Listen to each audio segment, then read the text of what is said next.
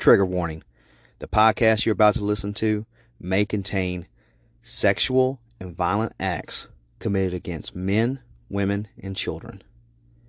If such acts offend you in any way, please do not listen any further. This podcast was made for an audience of 18 years and older and contains mature and explicit content. Also, this podcast may also contain a high level of profanity and explicit language. If such things offend you in any way, shape, or form, please do not listen to the podcast any further. This is your last trigger warning. If anything that I mentioned above offends you, please do not listen. Thank you. Warning The cases that I talk about here are under the assumption that the individuals that are accused allegedly committed these crimes unless they have been convicted in court for the tri- for the crimes that they have been charged with. This is by no means me making any kind of accusations whatsoever. I am simply commenting on news articles and stories that have been shared with me through individuals who may or may not have experienced these said stories. This is not fact, this is purely my opinion, unless they have been through court and they have been convicted. Please understand that moving forward. Thank you. Hey, everybody. This is Jeremy with the Man Apart Podcast, episode 23, titled The Legacy of James. So, my granddaddy, James, and that's not the name he goes by, that's the name that he was given in life. But I figured it'd be fitting. Uh, wow. You know, there's a lot of great things I can say about my granddaddy. And, uh, very powerful man in the face of all the adversity that he ever endured in his life. Um, so let's just start from the beginning. My grandfather James was born to William and Louise. And you talk about, when I hear the stories about these two individuals, his parents, complete and opposite, just polar opposites of each other in characteristics my grandfather has said on many times he does not know what the hell my great grandmother saw in his in his daddy.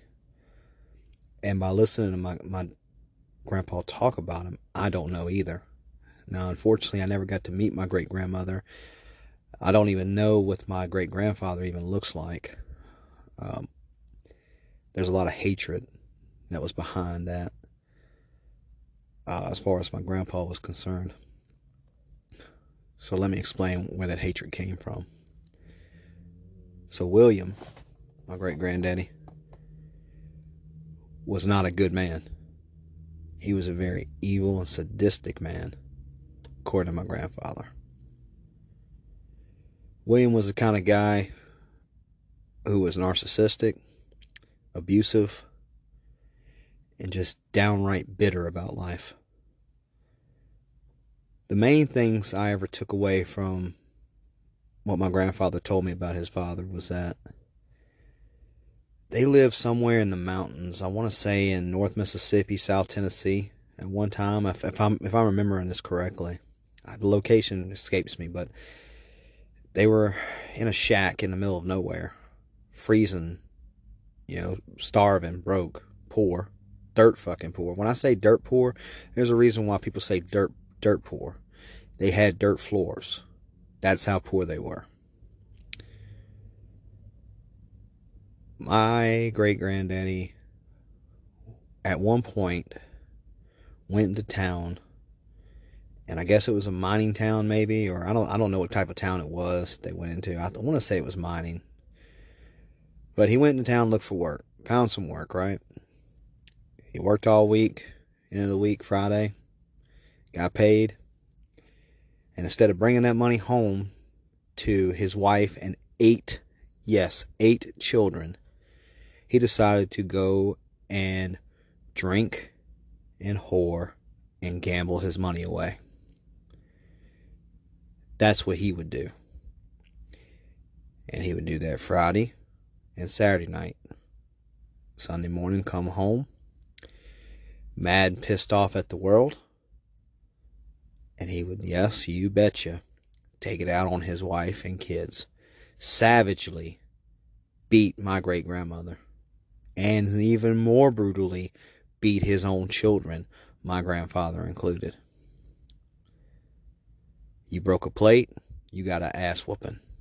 And I don't mean just a regular hit with the belt. I mean you got fucking beat, Jack. Alright? He took off the belt and used it as if it was a fucking, just a, an actual whip, like a bull whip. And would just beat his kids with it. Punch his kids. Savage with them. I want to say he didn't he didn't harm my aunt Debbie a whole lot, if I remember my grandpa talking about that correctly. The girls didn't get the the abuse as much as the boys did. So I know there was Harold, Jack, James, Debbie, Pearl, Dot, and I'm forgetting two other kids out of this mix. I think he had a brother that, that died at an early age. And the other one I don't know like I said, uh, been a long time since I've seen a lot of these individuals, and my uncle Harold I know is dead now. Um, the closest ones I was ever, the ones I was closest to the most out of his family, gotta say would be uh, would be Aunt Pearl and Aunt Debbie, Aunt Debbie especially. I remember riding in the, her uh, squad car when she was a cop. I think she was married to a cop at one time too and uh, go to her house the most. I loved my Aunt Debbie. But anyway, my grandfather. Let's talk about him now. So that was a little bit of what William was like, right? His own father. An alcoholic, a gambler, whoremonger, you know, wife beater. Just an all around piece of shit. And I hope he's burning in hell. Fuck him. I just I don't, I don't have no love for the man because he perpetuated violence and hatred and anger and rage. There's a reason why I'm not going to say my grandfather's last name, but it's called the you know last name curse, right? Whatever our last name is, whatever his last name is, it's called the curse. Um, and it portrays about our anger. And it has been, luckily, it's been washed down from generation to generation. Um, my own mother has it, and I have it. And I have a, a little bit of a milder version than what he has. And I would like to think that experience and time has kind of, and learning and, and healing has kind of washed that down a little bit. It's still there. It's never really fully went away, but it's still there. My grandmother, my great grandmother, I mean, Louise. Now, this was a woman that my grandfather idolized. My grandmother hit, you know, her daughter in law, my grandpa's, you know, uh, first wife. This was somebody that my grandmother loved as well my great grandmother and my grandmother, who were daughter in law and mother in law, they were so close to each other that everybody thought that Bonnie was Louise's daughter. That's how close people thought they were. Because they did everything together. You know, um, they went out to town together, they went shopping together, they cooked together, they went fishing together, they spent time together. My great grandmother from what my grandmother and what my grandfather and my mama has told me about about her was the sweetest old lady you would ever meet on this planet. Didn't have a mean bone in her body. Hell, didn't even have a racist bone in her body. Loved all people of all ways of life. And loved them because, for one, she just had a good heart, and two, um, because because that's what she believed that God told her to do on this earth was to love all people. So she believed that fully with her heart. I know some of you are not Christians who are listening, and I know some of you don't, you know, subscribe to the Christian way of faith. But this was who my great grandmother was, and this was a culture that I grew up in as well. Um, part of my love does come from this woman, so I got it from somewhere. Choking up a little bit talking about her because I never got to really fully meet her. Like I like I was around when she when when I was born, she was around, but she died at such an early at, at an early age of my life that I don't remember her. I don't. I never saw her face, or I don't remember seeing her face. I don't remember being held by her. Um, nothing. I don't remember anything of you know Grandma Louise, Mama Louise, whatever you know. I don't remember nothing of her, but my granddaddy though does.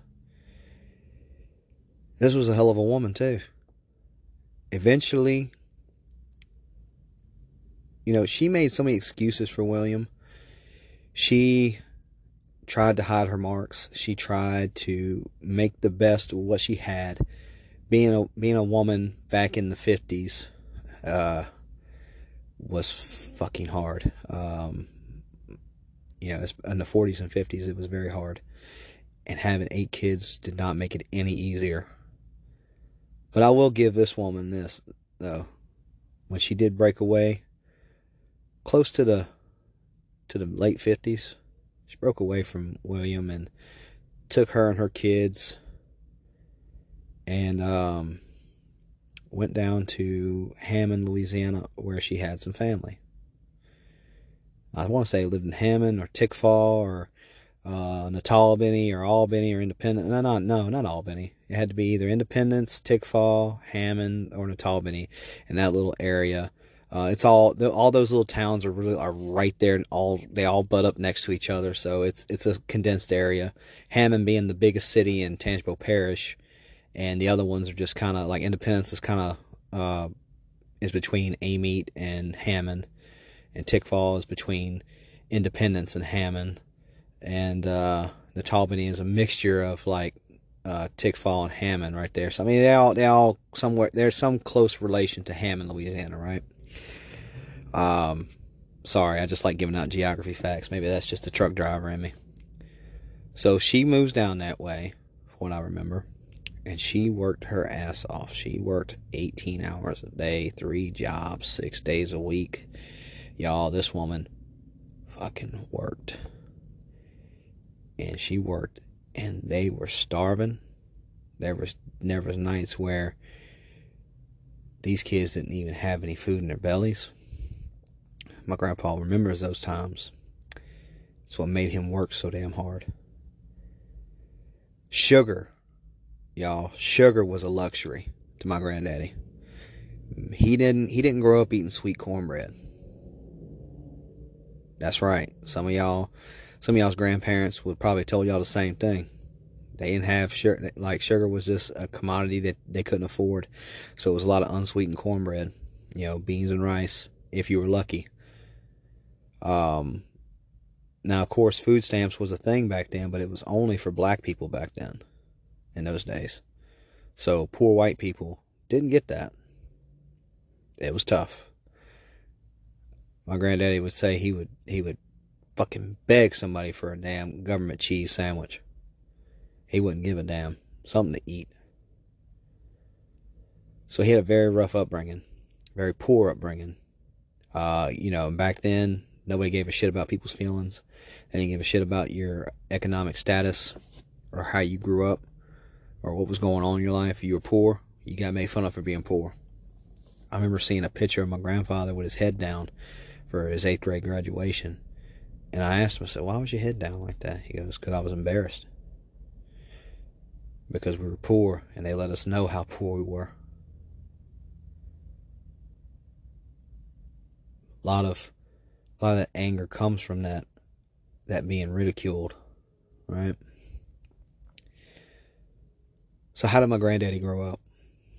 Well, when he started to become of working age, just like his brother Harold, just like his brother Jack, just like Debbie and and Dot and Pearl and all them other ones, they all started chipping in, and of course, Grandma, you know, Grandma Louise, Grandma Louise, she uh, went from three jobs to two, then to one, and then uh, eventually, when my grandfather uh, was making good money in the offshore industry, being a roughneck, he moved his mama in the house, from what I remember, what I was told. I don't know if she lived with anybody else's kids or whatnot, but I know she lived with my with my grandpa and my grandma for a good couple of years for sure. And um, they were blessed to have her in the house. You know, Grandma Louise would go to church all the time. She loved going to church. She loved Jesus. She loved people. That's who she was. She cooked. She cleaned. She was a nurturer. She loved her grandbabies. She loved people. Always had a smile on her face. Eighty uh, something years old and was was dancing. You know, just just a good woman. That was my great grandmother. So, obviously, mental health was not a thing back in them days, especially for men. But one thing I will say about my grandfather and I will say it proudly, was that he instilled into me and any other young man around him in his life to never hit women and children, to never beat on women and children, I should say. And he was about discipline, don't get me wrong, but he never hit his wife. My grandparents were married for 42 years. My grandma Bonnie and my grandpa James were married for 42 years, y'all. And I remember my grandmother telling me, that man ain't never laid a hand on me. That man ain't never hit me. She died when I was 22. She told me that multiple times over my life because we had some deep conversations. Was my grandfather perfect? Was he a saint? By no means whatsoever. However, what he faced in his life could have led him to be like his father. And he hated his father so much, he didn't want to be anything like him. Unfortunately, anger was something that carried with him, right? And not being able to deal with mental trauma, alcoholism took a part of his life as well. And ate up his 20s and 30s. And he did have drinking problems. I want to say it was for dealing with the stresses of life. That drinking took away that stress. It made you feel good.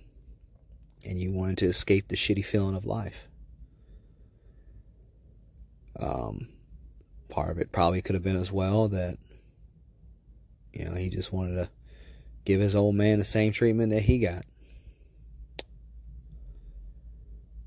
I tell you how much my grandfather hated his daddy for what he did. And I'll give you some examples of, of type of man William was. More than what I've already told you now. They buried him somewhere when he died. And I think maybe 20 years later they were they were moving the church or moving the graveyards and everything and they dug up his body and moved him somewhere else. My uncle Harold actually went to my granddaddy and said, uh, well, hey, you know, they're moving daddy's bones. Uh, they moved his grave. You want to know where they, uh, where they moved it to? So I can let, you know, I'll, I'll, I'll give you the address so you can go see it if you want to. And my granddaddy looked dead in Uncle Harold's eyes and said, um, the only reason I'd ever want to go see William's grave is just so I can go piss on it.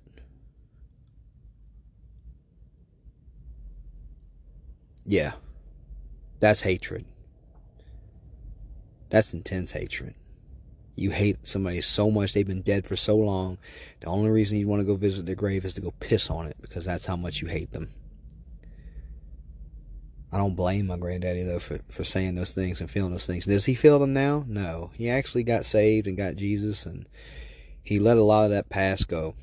I don't know if he dealt with it properly or not, but I know he's let a lot of it go, and he and he regrets saying those things in front of me and telling me those things and whatnot. But I I'm glad he did, because me and him bonded over uh, over our fathers, right? I'm not to go into about my daddy. Don't worry, he didn't beat the shit out of me or anything like that. It wasn't nothing that horrible. Um, it was emotional trauma, that's for sure, but nothing like on a physical scale. Um, nothing where I was getting beat every fucking day with a belt for dropping a glass somewhere or, you know, just speaking out of turn or yeah, being too loud, being running around being too loud, right? Or or playing baseball with the black kids. Yes. This is this was the sign of the times back in those days, right in the fifties. Um, they were poor, and the black kids around the neighborhood they were poor too, and around the, er, not neighborhood area, because they didn't have neighbors up close on top of each other where they lived at. When I say rural, rural, like rural, okay, very rural area. But the kids would go walk down the road, they'd find a field, play baseball. Well, they had enough kids for one team, and the black kids had enough for one team, and that's how they did it. They played baseball together. They didn't know racism until the adults taught them that shit. I think it was the sheriff's deputy or sheriff driving by, saw them playing together, and picked up all them kids and you know, picked up all my grandpa, you know, my grandpa's brothers and sisters and him and took them over to William. Told them that uh, he's playing with black kids and that shit ain't allowed where we're at. Yeah, that shit ain't allowed. I don't know if that was in Louisiana or Mississippi or not. Don't know. But uh I've heard this multiple times from multiple people who are older in my life. They didn't know racism until they moved to Louisiana. And these are people that lived in Mississippi and Alabama. Yeah. I didn't I couldn't believe when I heard that I couldn't believe I heard that myself. So another thing about William. I think it was my Aunt Pearl. Married an Italian man out of Independence somewhere. This is how evil William was. He did not go to his daughter's wedding because he did not want to see his daughter marry an N word. Obviously, I'm not going to say the word, but y'all know the word I'm talking about with the hard R. That's what he thought of Italian people. And get this, y'all Independence, Louisiana. An Italian town, right? An Italian American town. Guess who was a fucking deputy in that town eventually? William. He fooled all those people.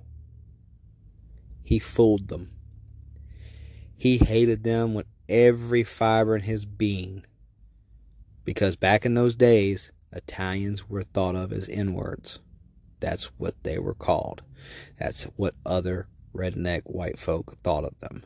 Not all of them, but obviously enough to where they created a culture of it. Yeah, that was William for you certified grade A piece of shit. Um, don't know how a lot of other people felt in those times, but that's how he felt in that time. Doesn't justify it in either way. And it's not, you know, I'm not cool with it either way, but still, just giving y'all a history lesson. So my grandfather was very much against being a piece of shit like this man. He wanted to teach his kids better in this world and teach his grandkids better in this world. My grandfather was also, I want to highlight some great things about him because I've said a few bad things as far as some bad qualities, but it's not to diss on him or anything. And he has turned his life around completely in his older age, and I love him for it. You know, me and him might not see eye to eye on politics because he's hardcore Republican, and uh, I'm of that middle independent libertarian stance, but still, um, love my granddaddy. You know, there's a lot of things we do share in common. Love is one of them. Joking around. Any of y'all have ever talked to me on the phone, you know I love to joke. You know, I like to try to make people laugh. I love doing that. I saw my granddaddy do that all the time. He would just come into a room and tell some jokes here and there and get people laughing. You know, just it, it was a good time with him. Um, generous. Man was a generous man. I can't tell y'all how many times I would see him, especially if it was a woman begging for money. He'd give that woman money, especially if she had kids in the back seat of the car or kids with her. Oh, that'd break his fucking heart, y'all. He'd go and buy them some food and then give her some money on top of it. You know, he, I mean, he, and he was, he was, he made good money. So he was able, from a financial position of strength, be able to help, you know, people out, especially around Christmas time. He couldn't stand to see, you know, these women with these babies, you know, these little kids in the back seat. He's, he, one time my grandma said they was riding to Galveston, drop them off, and he, she was dropping them off to go do a job for like, I think like a two or three month job, or he was coming back from it or something. I don't know, something like that and uh, they stopped somewhere in Texas at a gas station, and this woman was out there. It was freezing cold. I think it was snowing or some shit. Wherever they stopped at, it was one of them cold, cold winters we had in the South. And um, was begging for food, begging for gas money, and the kids were hungry and everything like that. You know, this man sat there and gave this woman a full tank of gas. Went up the went right next door, up the street or something like that to McDonald's. Got them kids Happy Meals. Got her something to eat, and then gave her, I think, two or three hundred dollars on top of it. That was my granddaddy. You know, that was my granddaddy. He had a big heart. His biggest weakness, I think, was his anger. He did not like foolishness whatsoever. I mean, when I mean foolishness, I mean acting a fucking fool. And I acted a fucking fool quite a few times. So, um, he, you know, if you made costly mistakes, he'd flip out. I know that all too well because I've made costly mistakes. Um, he just did not know how to talk to me or to my mama, I guess, and convey his emotions because he was not taught to convey his emotions. He was a man that was born in the mid 40s who grew up in a brutal time in the six in the 50s and 60s and he you weren't taught to convey your emotions and speak your feelings and all this other what they call shit back in the day you were taught to weigh it you know, buried all down deep in, deep inside. Don't show any fucking emotion. Don't fucking cry. Don't let nobody see you cry. And man up and be a fucking man. You had to be tough. You had to be fearless. And you had to be a fucking monster. Meaning that you had to be somebody that other people were scared to jack around with. That was my granddaddy as well.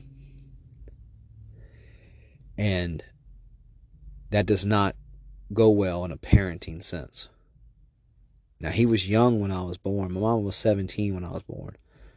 My granddaddy was 42. My grandma was like 37.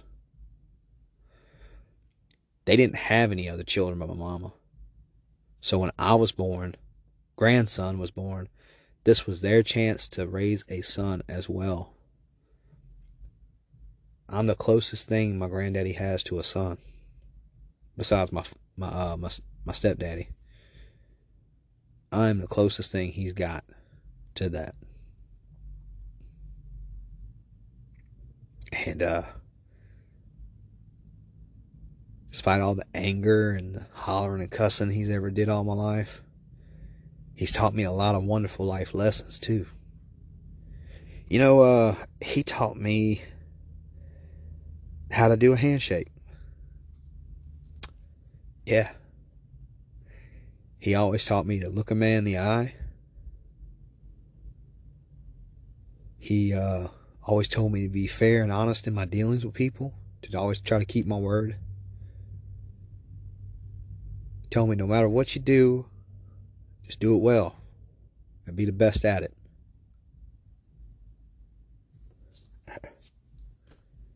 He taught me Sometimes it's better just to walk away when you're angry. I know it's ironic, but he did teach me that. But he also taught me how to swing a good right hook if I needed to, and to kick them square in the balls, gouge their eyes out if I ever had to get into a fight. He bought me my first pair of cowboy boots with spurs. I remember them some bitches. They were tight too, y'all. They were kick ass. Oh, I thought I was hot shit with them boots on. Just like how that guy thinks he's hot shit revving that engine right now. Yeah, I thought I was hot shit. Them cowboy boots with spurs on. Ooh, I thought I was like Walker Texas Ranger, baby. I thought I was Billy Badass, you know. Billy or Billy Jack Badass, yeah. Man. I you had fond memories of pretend or I guess pretending to work on my grandfather's truck when he was when he would come home. He had an old, I think, F one hundred, an old school F one hundred, I think, or F or an old old F one fifty, like a nineteen eighties F one fifty, or nineteen seventies F one fifty. Before he bought, I think it went until like 98, 99, and he bought like a Ford Lariat edition. But he had a little, um, yeah, I mean, he had this, they had this old, I remember it was brown and tan, ugly looking colored truck but he was always working on that thing too when I was a little kid. And he bought me a little tool set, little little toy tool set, and he'd have me have me trying to twist you know twist off bolts I couldn't twist off. You know I couldn't I couldn't take off like nuts and everything. I couldn't undo with my little weak little hands. He just say just try try to take that off as best you can. And now I remember I, he had me over the oil pan, the oil the oil the oil uh, bolt, you know so if I would have gotten that off, oil would have just spilt all over me. But, you know, I never did. And I thought I was, you know, I was like, am I helping you, Papa? Am I helping you? Yeah, Booger Man. Yeah, you are. He called me Booger Man. Don't know why. Just, that's what he called me. Or Boo. Or, uh, you know, um, Bocephus. Used to call me Bocephus a lot. I forget what that meant. I know it was off of a song somewhere, I think. But, um, yeah, I have a lot of memories riding the truck with him. Um, I don't mean my big rig. I mean just riding the pickup truck with him. Just listening to radio. watching uh watching westerns with him. John Wayne movies especially. Loved John Wayne movies and I loved watching the old Sean Connery 007 movies. We loved the hell out of those. Um, he introduced me to a lot of good classic films too. The Godfather, Planet of the Apes, Doctor Zhivago. Just classical movies. And uh he always tried to teach me some life lessons whenever he had a free moment to. One thing he always instilled in me was to defend people weaker than yourself Stand up for what's right. Never hit, never beat on women and children. Be honest with a man. Shake a man, shake a man's hand and look him in the eye when you're doing so. And be polite until it's not time to be polite anymore. That was my grandfather. Help those who try to help themselves. He did a lot of that. When he'd help people out he got burnt out on so many times that he helped people in his life. But he always helped somebody, especially if they were trying to build their lives back up. Anybody that is listening that knows my granddaddy, y'all know that to be damn true. All of what I said ain't a lie. You know it to be truth. And I got people in my life that's known him since they was little tell me all the good things my granddaddy was. Yes. He ain't dead. He's still he's still around. I just want to let y'all know. I keep saying was. I mean, there's versions of him that have that have grown over time. You know, he evolved as well. Whether he realized it or not. He's an old man now. An older man. He ain't a weak man. He's just an old man. I love him. I think about him consistently daily almost. wondering what he's doing, how he's, you know, how he is, and because life takes you a different paths. Things happen. You get busy. But I love my granddaddy. My pawpaw. He was my pawpaw when I was a little kid. You know what else they also taught me? Him and my grandma both. Him and Bonnie both taught me. Drink coffee. Used to drink coffee with them when I was little. Drink I still drink it with them if I if I'm around them. Uh, community coffee, in case you know listeners who are in different parts of the country, Community Coffee brand is a very popular brand here in Louisiana. Um, I don't know if it's popular in other states, but here in Louisiana, it is fucking popular. It is phenomenally good coffee as well. No, they did not pay me to say that. I, you will find it hard pressed to convince somebody to break away from community. I promise you. You go to some some rural country house somewhere, chances are they're gonna have that. ain't no Folgers shit or Maxwell House in my house. It was community between roast, medium roast. Medium roast, that's what it was. Medium roast. They loved medium roast. They used to pack their freezer full of fucking coffee. My grandma drank that shit up like crazy. She'd make two or three pots a day. I'm telling you, Jack, she did not play around with coffee. She had it. She had her shit down to a science, y'all. It was three scoops, no more, no less. Three scoops into that damn filter, and you fill it up, you know, to a certain line on the pot, and that's what you do. And you make the best cup of coffee with that. She would also have one cream and two sugars. Granddaddy would have two creams and three sugars. Sometimes he drank it black. He was just that kind of man, you know. Uh, I never liked drinking it black. I liked it like my grandma liked it sweet, you know, and uh, they used to have my own little coffee mug and everything. Yeah. My grandparents were good people. Great people. They still are.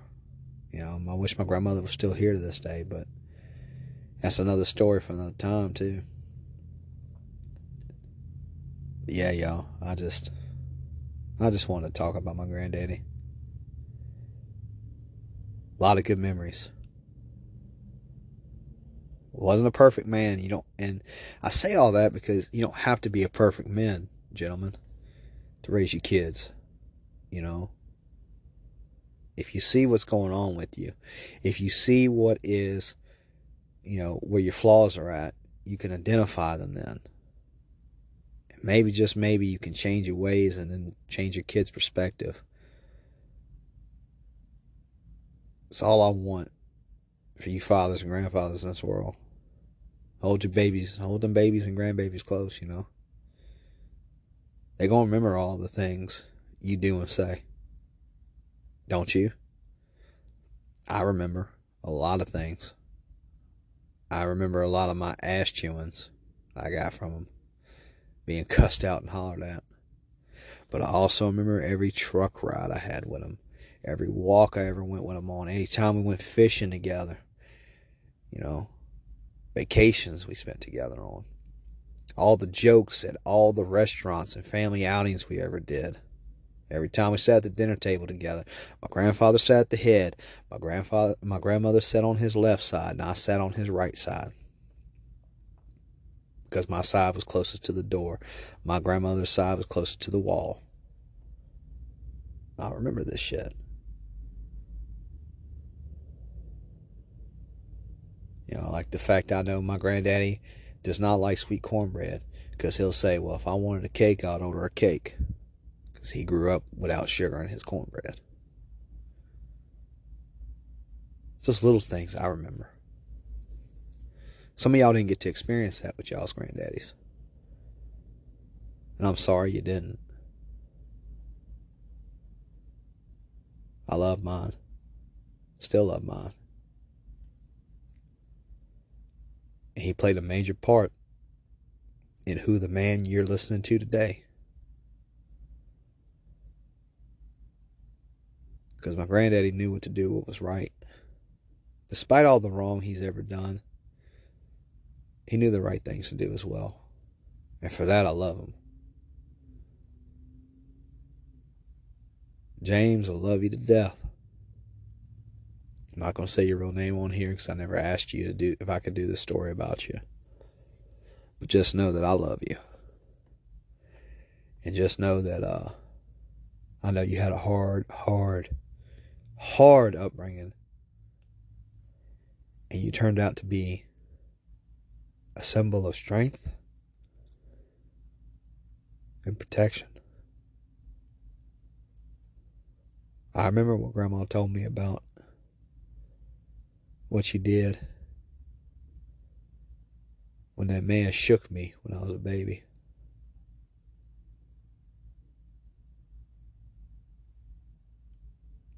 I'll never forget that. I might not remember the event, but I remember I remember Bonnie telling me. Oh, all the times you protected me. You know, I get a little teary eyed right now because it could have been worse for me. Maybe it's survivor's guilt. I don't know. Trauma guilt. I, I don't know what you call the shit. I just, I do feel lucky. Because I had an absolute monster of a man who would protect me and saw me as his son. And proud of me, you know? Fuck.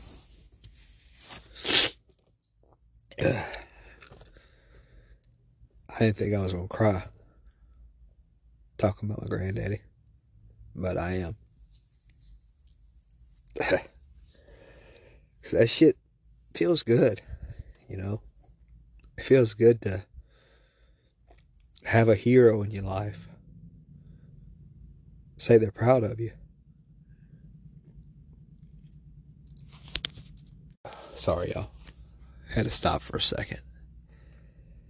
That's what it feels like, you know, to it feels good to have your hero say they're proud of you and love you and say that you turned out to be a good man. You know? That's what he did. He helped form part of my opinions and my psyche and my sense of justice and everything about me as a man as well. It helped me figure out questions in life. He might not have had all the best answers. I mean, hell, he didn't even have a high school education. But you're talking about a man who made six figures at one point in his life. Six figures a year without a high school education. That's fucking impressive in my eyes. I can't see I can't see half of y'all making six figures with a with a damn college degree that I know. So you know, he, he did really well for himself in this world. And helped a lot of people along the way. Whether they screwed him over or not, he helped. So that's the legacy of James.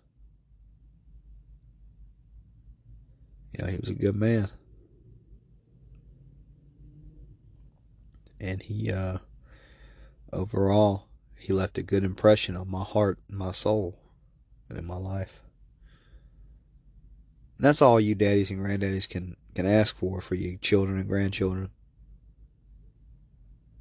Leave an impression of good on them, and they'll remember it the rest of their days.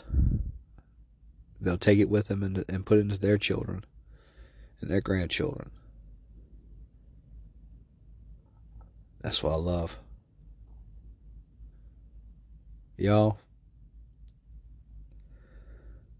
I think I'm going to save this bit.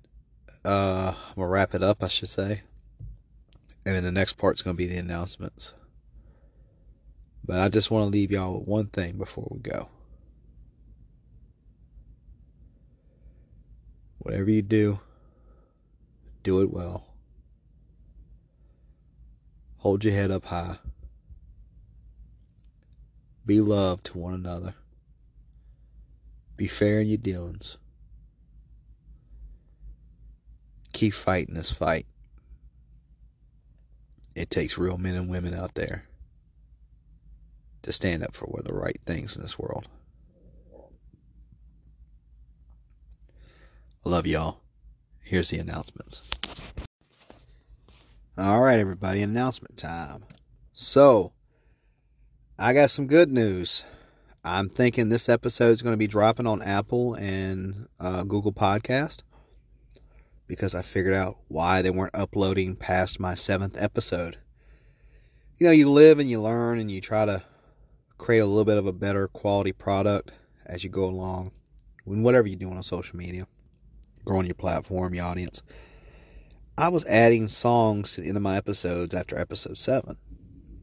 So all my solo episodes I did. Uh, if they had a song like Revolution by Bishop Briggs or GOMD by Sick Kick Music, it wouldn't upload and distribute to the other platforms. That's why my solo episodes didn't get uploaded. Now, my interview episodes, on top of the music being attached to them, if I have an interview on this app, it's called a talk episode, and they do not allow talk episodes to be distributed to other platforms.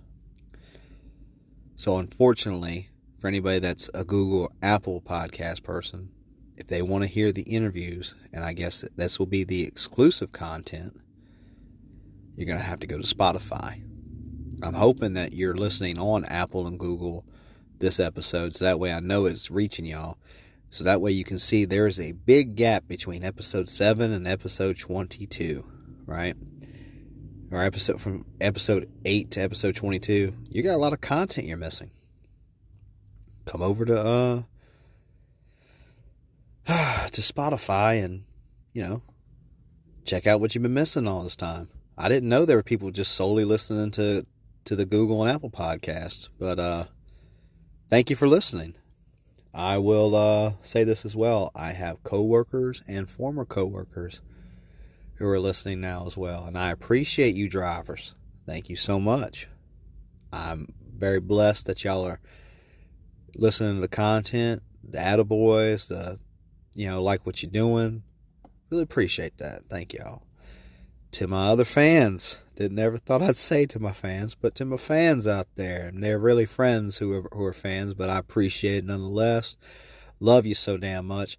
Thank you for sending me stories. Thank you for tagging me in posts. Thank you for sending me stuff on Facebook. Thank you for messaging me and letting me know about other stories locally. I have not forgotten about them. I will tell you there's going to be a there's going to be time soon I'm going to get through some more interviews and then I'm going to go ham on all these local stories. One thing I want to do is wait for them to kind of develop before I decide to cover them all. Because whenever you initially cover something in the news that's just breaking out, there's not a lot of info. Like, there's a reason I haven't talked about Shantiri Weems. There's a reason why I haven't talked about uh, Reed Copeland. There's a reason why I haven't talked about some other episodes I've already done because I gotta wait on the damn trials to start, and trials take fucking forever. In case y'all don't know that. Hell, there was a trial.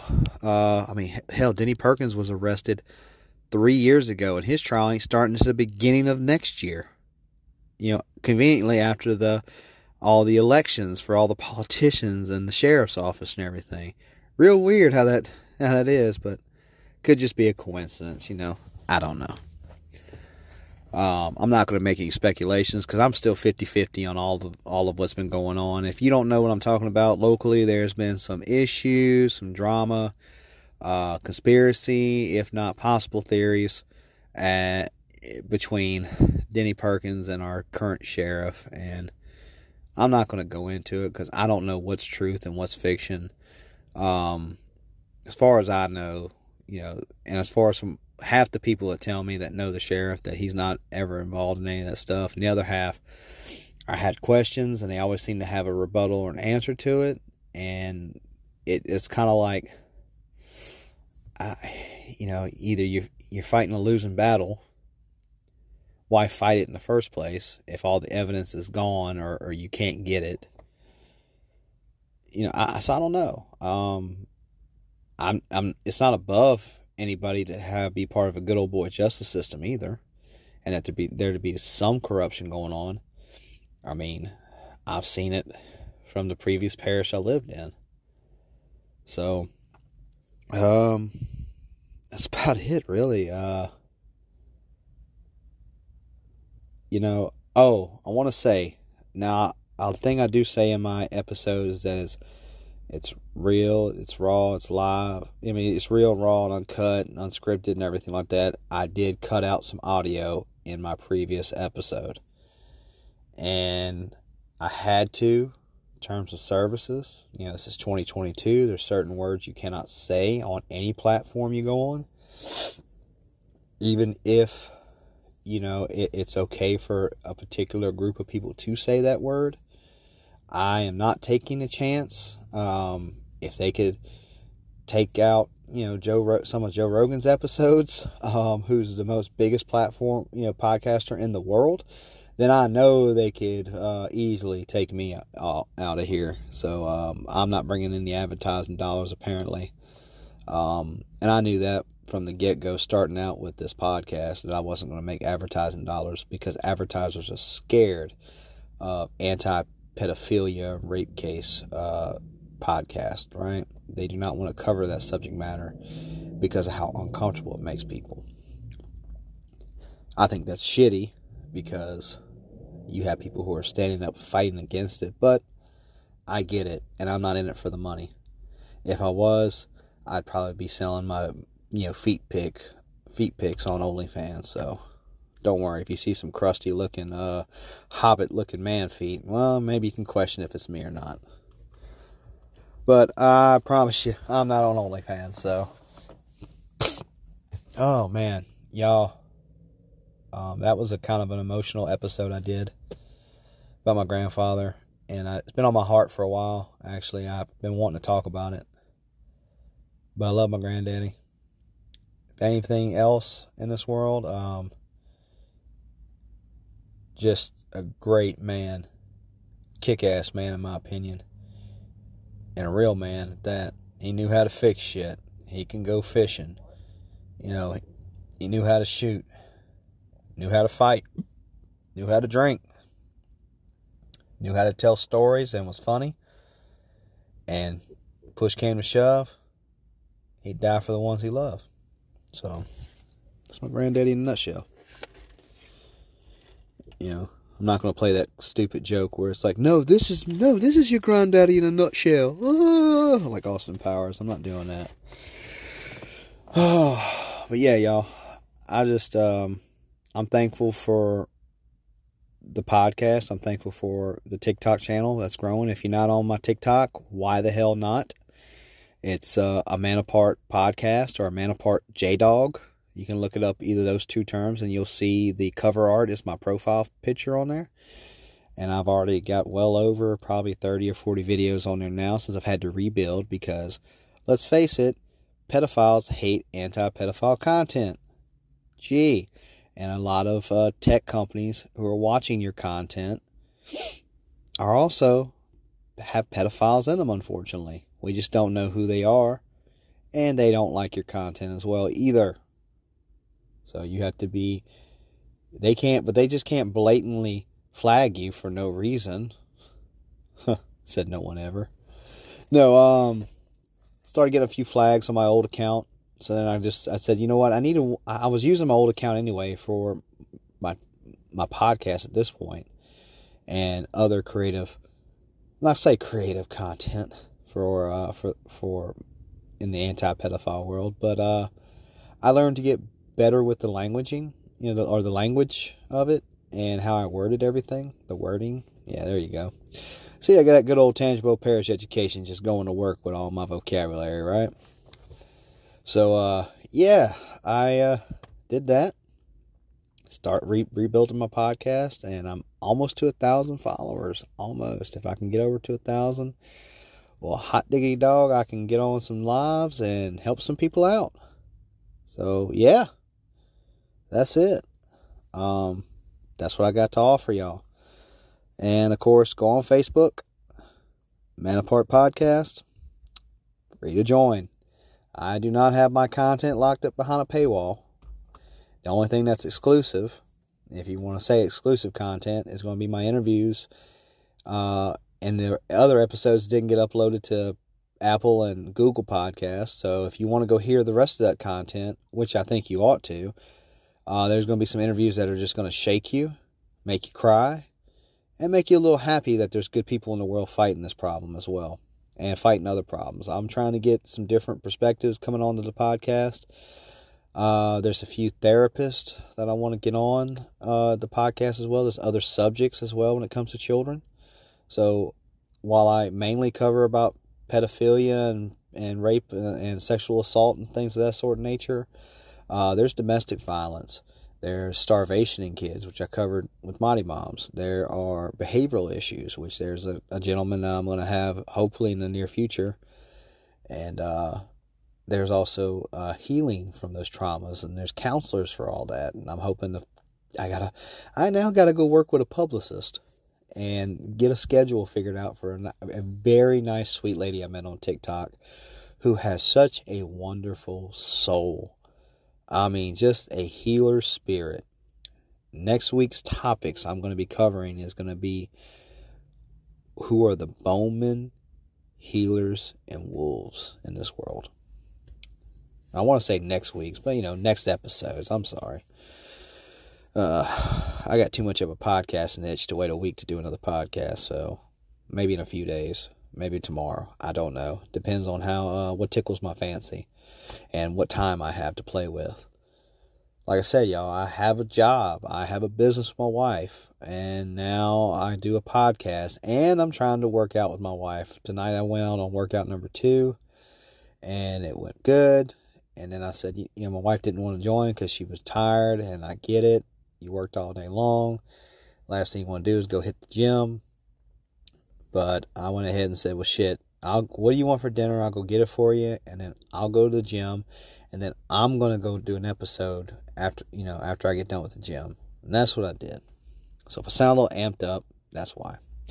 Holy shit, 12 minutes already. I've been talking about announcements. That is too much time for announcements, y'all. So y'all get a little taste of what's in my life going on. Next episode, I think it's going to be on, and I say I think, and I could be wrong and please go, hey, why didn't you talk about the bowmen, the healers, and the wolves? We want to know about that. What the hell you mean? Just know that I'm a bone man. Through and through, baby. If you want to know what that means, you gotta listen to the next episode, huh? Ooh, gotcha. I know. But I will say this. Um,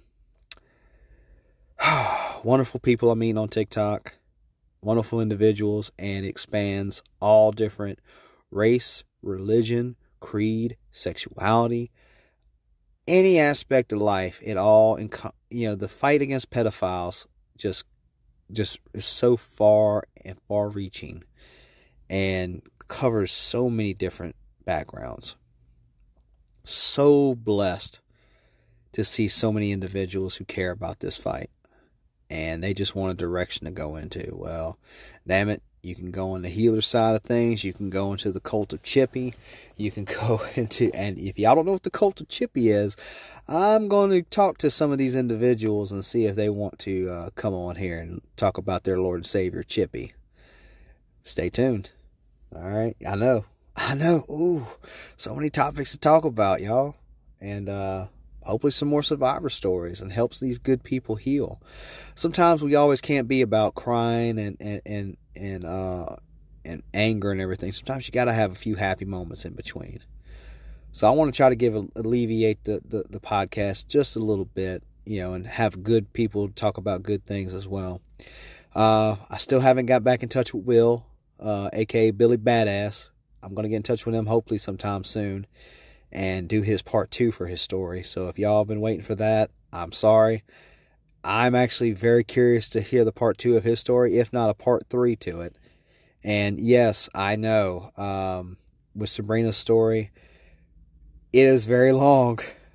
I get it, y'all. I get that it is over is two and a half hours long. I that was way too long than I expected and anticipated, and I just let this sweet lady keep going. And if I, I think it would have probably been a four or five hour episode if I'd let her keep going, but I had things to do. I was under time constraints. But uh, I love hearing Sabrina talk as well. She has such a bubbly personality and outgoing demeanor. Um, just a wonderful friend to talk to on the phone.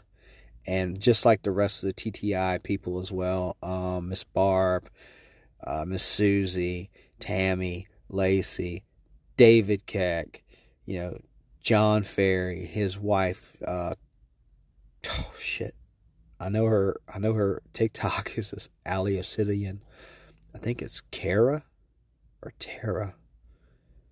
John, I'm so sorry. I didn't mean to forget your wife's name, buddy. And, and Kara Tara. Oh God, this is gonna eat me. Kara, it's Kara. It is Kara. Okay, good. I'm sorry. I'm so because we haven't spoke on the phone yet. That's why I don't know you have your name to heart, right? And you got Will, uh, which I think Will wasn't a TTI. I mean, it was kind of close. It's CPS trauma for sure, and, and jail trauma. But uh, I'm not trying to compare people's trauma traumas and be like, oh, this one's more popular. No, I'm not doing all that. But just so many wonderful people out of the TTI, right? And I'm missing about 15 others, and I'm so sorry. I, I, I'm tired. My brain ain't working. So that's it, y'all. That I keep saying that's it, and it's never it, right? God, what a rambling fucking jackass I am sometimes. but uh, man, I love all y'all. Y'all bring a smile to my face because y'all are some wonderful people. You know, you survivors are some truly, truly wonderful people, and I fucking love y'all, every single one of you. Like bottom of my heart, love you Wish I could soak up y'all's pain. But I'm glad to call y'all. I'm, I'm glad to be called y'all's friend. That's for damn sure. And I'm glad to have y'all as friends. And I know I got to try to keep up with all y'all better. I don't. And I'm sorry for that. I love you. If you don't hear back from me, if any of you survivors that I've talked to or spoken to or interviewed or anything like that, you don't hear from me after a while, you need to fucking call me too. Hey, your fingers ain't broke. You can dial that number too. Okay? call me, and chances are, especially during the day, I'll have the time to talk to you because I got Bluetooth. It's a wonderful device. I love it. Anyway, be safe, my friends, my listeners. I love y'all. Thank y'all for the support. By the way, please, if you have not yet, give the show a rating. Please spread the word of mouth. Share the show on your Facebooks, on your social medias. Share it, share it, share it. Tell your mama, your daddy, and your grandma, and, and your auntie, and and your uncles, and your, and your nephews, and your cousins. Tell them all about the show. See who's going to like it. Throw that line out there. Say, hey, I got into this podcast. Do it for me, please. This will help spread the podcast. It will help spread the message. It will help inspire somebody else because guess what? I was inspired by Woody Overton from Real Life, Real Crime, and his podcast in the direction that I wanted to go in was inspired because of his podcast, y'all. All right. Love Woody. Love his wife, Cindy. Love Jim Chapman. Jim Chapman gave me the podcast an itch. So please, you might be inspiring the next person who can lead this revolution a lot better than I can, who's better organized, who's who's more charismatic, please do it. You never know what seed you're planting in somebody's soul. So that's why I say do it. Cause I ain't making no money off this shit. I promise you. I got two dollars and eighty six cents in my in my anchor account. That ain't shit, y'all. Um, they won't even they won't even let me draw it out. That's the funny part. I have to make ten bucks to draw it out. My wife laughs at me every time because I'm like, ooh, ooh, look what I got, look what I got now, look what I got now. And she's like, that's it. We'll draw it out. Go buy you a drink. I'm like, I can't. She's like, why? I gotta wait till ten bucks, and then they take some of it off the top. I think she started laughing and cocking her head back. I said, yeah, I know, but yeah, I'm not in this for the money. Uh, I'm in this to help people. So, I hope you enjoyed this episode. I hope you enjoyed the announcement section. I got a little bit more, you know, a little bit more happier with doing announcements because I'm not talking about all that stuff. I love y'all. I, I just, that's all I can say. I just love y'all. Man, I fucking love all y'all. Appreciate it. Keep up doing what y'all doing and keep listening. And we're going to grow. All right. Well, I love you. Protect all children, even if they're not your own. And be safe in this world. Bye.